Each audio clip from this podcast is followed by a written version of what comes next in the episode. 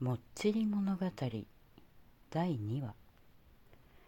もっちりは今日もたくさんの求婚の申し込みを鼻歌混じりに眺めておりました。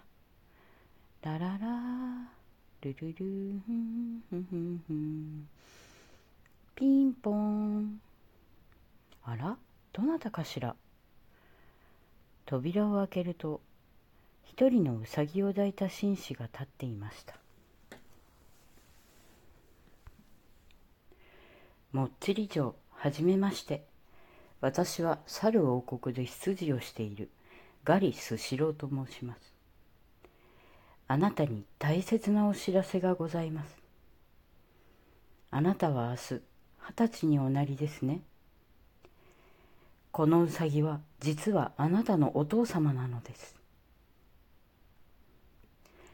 ある魔女が婚活パーティーで振られた腹いせにお父様をうさぎに変えてしまわれました。そして生まれた子供も二十歳になる日にうさぎに変わってしまうという呪いをかけてしまいました。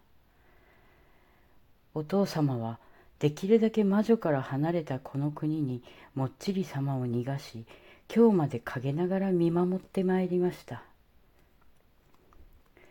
娘よ父のせいでこんなことになり申し訳ない。ぜひ今晩ここに泊まり、成り行きを見届けたい。もっちりは目が点になりました。私がウサギになるですってしかもこのしゃべるウサギが父ですって呪い？魔女？わけがわからないわ。もう知らない。